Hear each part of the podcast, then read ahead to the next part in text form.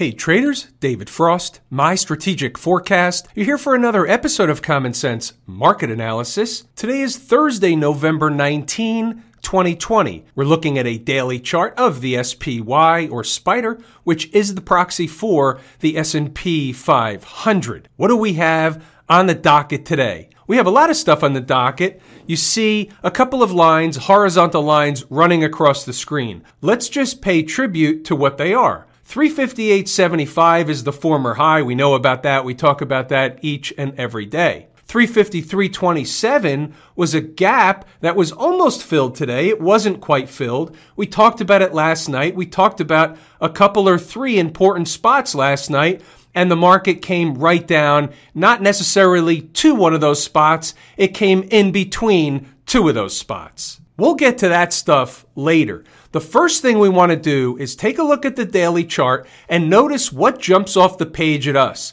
What's important information to us? What can we take away from the current picture on the screen? Well, the first thing we notice, or the first thing I notice, other than the two horizontal trend lines, but I know what they're from, the next thing I notice is they're climbing a breakdown candle. So we know the story when the market climbs up a breakdown candle. As they get closer or nearer to the top of the breakdown candle, A, that becomes magnetic to price and it draws price up into the top of the breakdown candle. And B, generally speaking, on the first run, at a minimum, the top of a breakdown candle is overhead resistance. The candle in question that we're discussing is this candle from yesterday.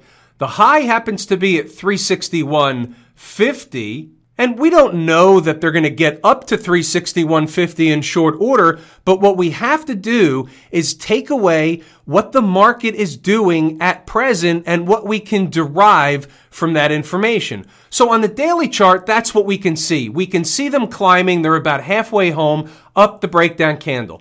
What else do we have on the board?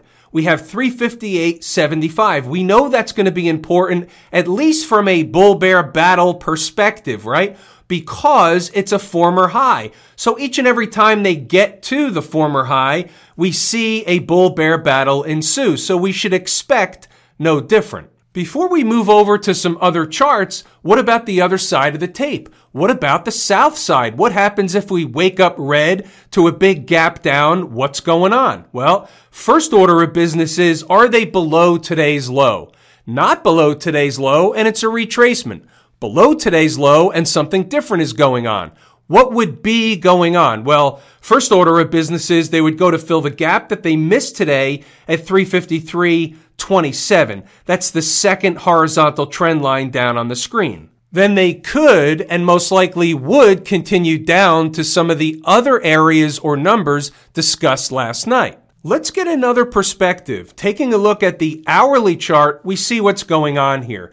The market rallied up into the 50 period moving average on the hourly chart, tried to bust through, but couldn't do it. We also see sloping down on top of price is the 20 period moving average. The 20 period moving average coincides at present with what? 358.75. Does anybody think that area is going to be important? Well, let me give you a third pancake in the full stack. Here's an hourly chart breakdown candle. The high is 359.11. You have 358.75. The high of a breakdown candle just over 359. You have a 20 period moving average if price was trading into that type of situation during the trading day, is that what I would normally call garden variety overhead resistance? And the answer is yes, it is. Now, let's put another twist in the situation. What happens if they're gapping over that stuff tomorrow? Well, then it's easy. 360 or a spike over 360 is the next order of business would be on the docket. What else does that area up there above 360 represent? Now, it's subjective exactly what price what I'm about to tell you represents, but you can get the picture because we discuss this kind of thing all the time.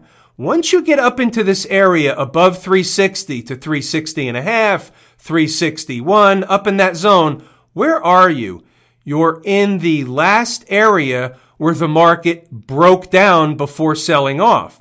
So guess what? Yeah, this is a breakdown candle. That's treated one way, but this is an area where the market was going sideways. It could have broke upward, but it broke downward. So now as we rally back to that same area, what are they doing? They're rallying back to check in at a former breakdown area. That's the way the market works. We talk about this every single day. That's why we talk about it every day because the market repeats the same thing every single day depending on what chart we're looking at. We could find the same thing repeat on stocks. We could find the same thing repeat on currencies, commodities. Doesn't matter whether you're trading lumber, pork bellies, or lean hogs. Gold, silver, platinum, IBM, AT&T, Nvidia. All charts act and react the same way. So we talked about what happens if the market's pushing up, where would it go, why would it be going there, all that stuff. That all makes sense. What happens if it's the other thing that's going on? Why would the other thing be going on? Well, you have to look at the market. What happened today? The market fell to a point. It didn't fall to a specific point. It fell to a point it chose. In other words, it didn't get to the gap. That's an unfilled order of business. Another area we talked about last night was the entrance to the gap window. They spiked into the middle. And we talk about this also. What do we call this? We call this a midpoint. What did the market do? It went into the gap window, so it spiked the first level we talked about, the first price. It never got to the second price. It stopped short about right in the middle. They do that. But it's also something we have to remember for later. It's unfinished business, which means they're going to come back down to go get the gap. Whether they do it next week, three weeks from now, or they do it tomorrow, they're going to do it. So let's back up the truck again and talk about what we have on the table. Can they trade up into this moving average, the breakdown candle high, in this bearish wedgish pattern, right? That's really what it is. So we want to be aware of it. The market comes down and it's trading in a bearish wedgish formation, maybe right up into this zone and do what? Come down again through the gap, maybe into the 20 period, pardon me, the 100 period moving average. Why do I say through the gap? There's a reason. They came up short. Is the gap the same type of support that it would have been today, will it be the same tomorrow or Monday or Tuesday? And the answer is no, it won't. Why is that? They came up short and they rallied away. It changes the trade. We do the same thing with stocks on the move. We do them on a short term basis. The same thing applies to hourly charts. It applies to daily charts and so on. It's the concept that applies. We apply the concept to whatever chart we're looking at. Why? Because all charts act and react the same way. So the concept holds true on a 10 minute chart, an hourly chart, a 15 minute chart, a 30 minute chart, a 120 minute chart, a 180 minute chart, a weekly chart. You get the point. There's a lot of charts. How else can we gauge the market tomorrow? Well, are they above or below this hourly chart breakdown candle high? 359.11. I assure you, tomorrow morning, that number will be important. Either they're nowhere near it, maybe they go get it later and we ignore it, but if they're close to it, it's going to be interesting to see if they're opening above it or opening below it to start the day. Are they gapping up? Or are they just where they finished the day today? Are they lower? It'll be interesting to see how they act and react around 359.11. I'm giving you the goods for inside the numbers commentary, pre-market, early thought type stuff the day before. What's that? Like tomorrow's news today? How about inside the numbers? So here's the thing or the deal that happened today. There was one of those something for everybody type of days. Stocks on the move, you got something. You wanted a short trade, you got something. You want a long trade, you got something. We'll go over the notes. You can pause the video, go back to the chart, and double check the work. I urge you to do that if you're at all interested in inside the numbers. We'll circle back to stocks on the move. It was a welcome to Thursday. Wake up a little red on a continuation sell from yesterday afternoon. Nice big range overnight. Smells like opportunity. And that's exactly what it was. There was opportunity on the board if you wanted it. Right out of the chute, we're setting the stage. The overnight low, 35.42. We cite the high. These two prices are gateways to either more selling or a rescue operation, meaning more buying. And guess what? They pretty much were. The high was resistance until it wasn't. And here's something that's important. We don't care which way the market's going as long as we can identify the direction, the trend, and the numbers. Let's say they go down. Where's the support prices below the overnight low? Well, there you have it. 353.27. Here's the corresponding ES number down to 352.50 and that corresponding ES number. On the flip side, if they rally them, we've got the overnight high and the corresponding SPY number, and then the all too familiar, which they never got to, of course, 358.75. And guess what? There's your 359.11. We come in uniform, prepared, ready for game time. Before the market opens, you don't know exactly what's going to happen. You don't know at all what's going to happen. So you have to be prepared with all the numbers on the board on both sides of the tape. You never know what's going to happen, and therefore you have to be prepared to react if you want to participate in the market. You have to know what you're going to do long before a price gets there so you're not scrambling. And then what happens when you scramble? You end up chasing. What happens when you end up chasing? You lose moving right along. We'll let them open. We had a late update on TJX. Didn't matter. By 932, how about that rip on BJ? How did that feel? We'll get to that chart a little bit later. They were headed lower, 933. We're citing the gap once again, just so everybody's aware. Should be support. I'm not a buyer before the gap. It was too early in the day. I'm a buyer at the gap, which, of course, they didn't get there. Now, here's one for you 935. For now, we have to use 356.31 as resistance. That will change later, but it's still early and we can see a lot of back and forth chop shop formation before they tip their hand. 356.31. Here we go. Let's get our faculties right of the vertical today's activity. They open slightly lower, they trade lower, they never get to the gap, they reverse back up, and what was resistance? 356.31. They pull back about 13 S&P handles before making another low and continuing on. Where was resistance? Well, it was right above the same spot, maybe a few pennies above, but the same general area. 356.31. Know thy numbers. You have to know your numbers if you're participating with capital, money in the market. Guessing doesn't cut it. You need the numbers. We had a blurb on ZTO, which was another stock on the move. I had another number that I put out there, and you can see at 937, there was a gap down below, and therefore I didn't want traders to get scared out of the trade. I wanted them to realize that there was a gap down below, and if they continued lower, and we'll look at the chart later, that's where they were headed, and that was another opportunity to add to a position. So I wanted to put that out there for anybody's benefit. And then, of course, I adjusted the stop accordingly, moving right along. Now, here's where you see I'm saying above a certain number opens the door to 356.31. So we already looked at the chart. They did all that. What I want you to do is pause the video, read the notes in detail. Not only are there numbers, but as you go throughout the trading day, what you'll notice is I'm teaching you stuff in here. I'm giving you insight how I read the tape, why certain things are there. Not all the time. Sometimes it's just quick. Here it is. Sometimes I take the time to say, here's the situation and you can learn something.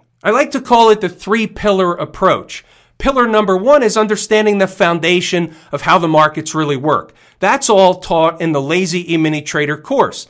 The second thing are these videos each and every night. It's like continuing education. And then the third pillar, or your PhD, is inside the numbers, where I'm giving real time commentary in addition to stocks on the move long before the market even opens for the trading day. What more are you looking for? Moving right along. And again, we're fast forwarding the notes here, but I want you to pause the video, read the stuff, and double check the work. Now here, I'm already zeroing in on 357. That's early in the day, 1041. I'm zeroing in on 357. Could take some time, but that's the target. Moving right along. No change. They're doing the thing. Traders who are long need to book profits along the way.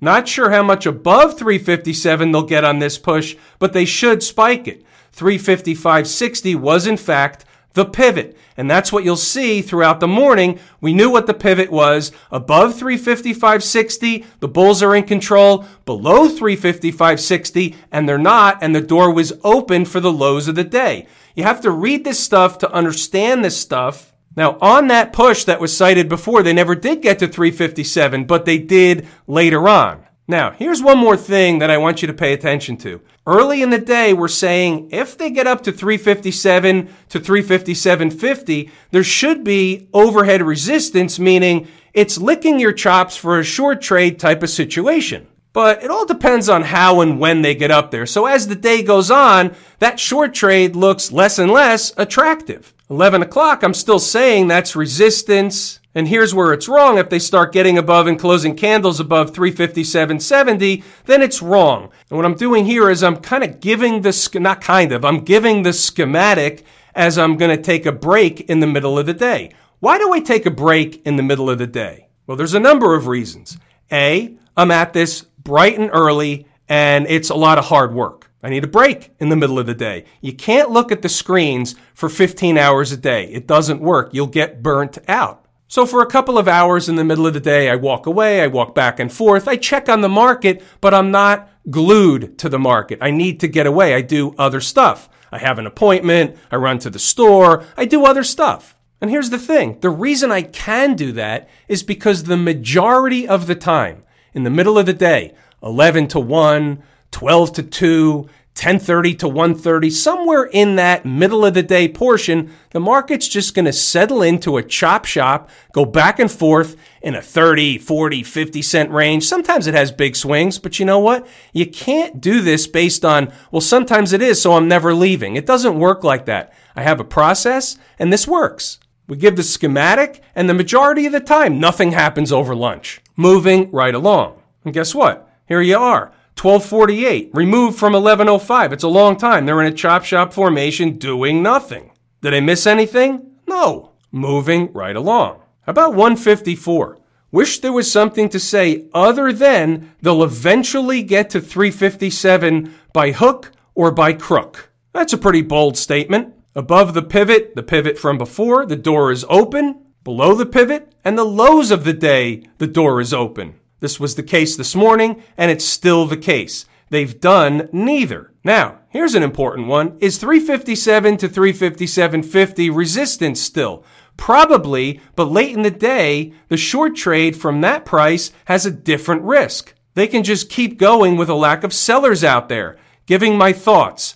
Danger, meaning dangerous place to be inside my head. Let me scroll up a little bit. What's really inside my head? So here's one of those situations where I'm trying to convey what I think is a learning opportunity. Now the picture changed a little bit. Now they're inside of that last hourly breakup candle. The high is 359 or so. We talked about that before. Not saying they're getting there today, just saying there's not a ton of resistance before. There is, meaning resistance, just not a ton. And then I want to reiterate, it doesn't feel good to get sucked into a vacuum to the upside if you're short.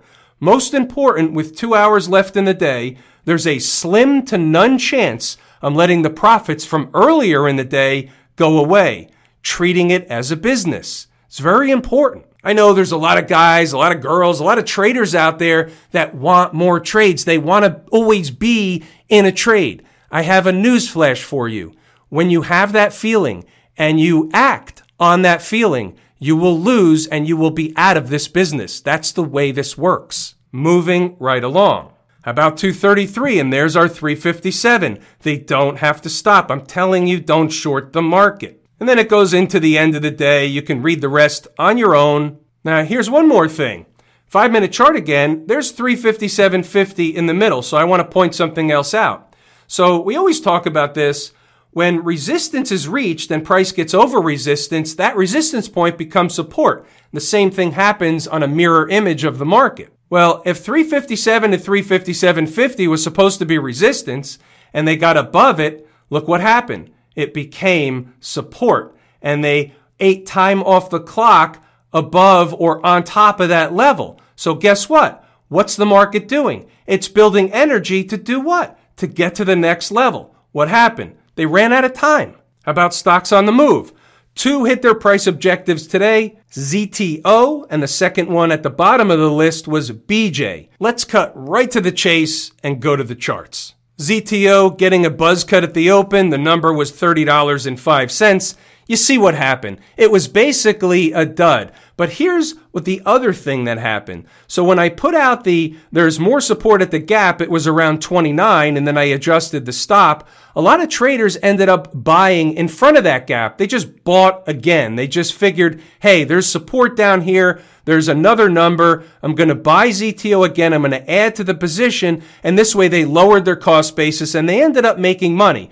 From $30.05, they still did the deal. They gave the base hit. The high over here was exactly what now? It was $30.50. But there was no rocket ride. But again, it was a base hit. It's not a loss. Base hits put you in the Hall of Fame. We move on. How you doing? How about BJ's Wholesale? $40.45 on the board, bright and early. One number, by the way. There was one number on the board for BJ, never added a second. That was it. It was make it or break it. That was, at least within pennies, the low of day, and they took off and never looked back. These are the ones you sign up for. These are the ones that I teach. You take a profit a little way up to make sure you get a base hit. If they come down and it stops you out of the rest, that's fine. You still made money. But what happens if it goes on a rocket ride? You have the option to hold it all day long if you want. There was no reason for a trader that was holding any shares remaining in BJ's wholesale. There was no reason to sell this as the day went on until the end of the day. That's the way you can do this. You don't have to do this. I don't do it all the time. I do it sometimes. I don't want to watch it all day. I'm doing other stuff. But I've done this many, many times over the course of my career, and I have made a lot of money holding a portion of a position for an all day sucker. It's 10% in one day, give or take. Where do you sign up for that? Well, that was a rhetorical question. You sign up right here. What about Camp IWM? What can we say about the daily chart of IWM? Couple of things jump right off the page. Really, two things. That's it. And that would also be synonymous with a couple. You're above all the moving averages. The trend is your friend until it's not. The other thing is, it's basically eating time off the clock. You had to move higher, right? They gapped up. You're eating time off the clock. They're going back and forth. But what they're eating time off the clock, building energy to do, is in the same vicinity of the former high. So guess what?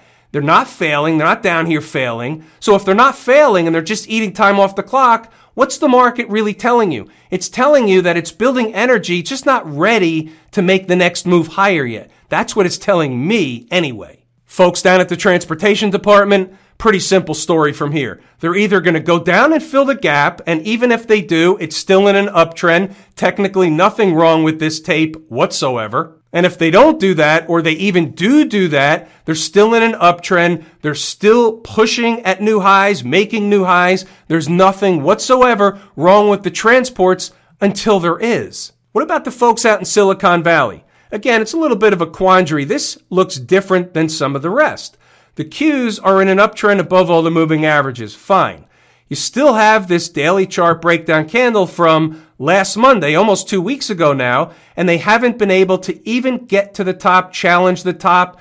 They're also potentially building energy, eating time off the clock, waiting until they're ready to challenge the high of this breakdown candle. That's one scenario. If they start coming down and get below the 20 period moving average, that's trouble. No change in the XLF, down 7 cents. We're not going to make a federal case out of that. All we need to do with the XLF is pay attention to Friday's close. Above 2680, she's good. Below, and she's not. Similar story that we just talked about appears in the SMH. They're eating time off the clock, building energy to make another push higher above the high that was just made. That's really all that's going on.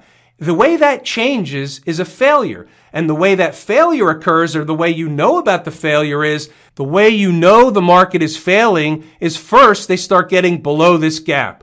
196.20, they start closing hourly and daily below 196. that's a little bit of trouble. It's not trouble from a daily chart perspective. They still be in an uptrend, but that means that they're again, just not ready yet to make another push higher and they need to eat some more time off the clock. You get below the moving averages and something else is going on, but also we have to be aware that markets don't like to really get too far away from home base. The 20 is home base, 20 period moving average, that is. So it's not uncommon for them to eat time off the clock and let home base work up to price. That's also one of the scenarios that could be going on here with the SMH.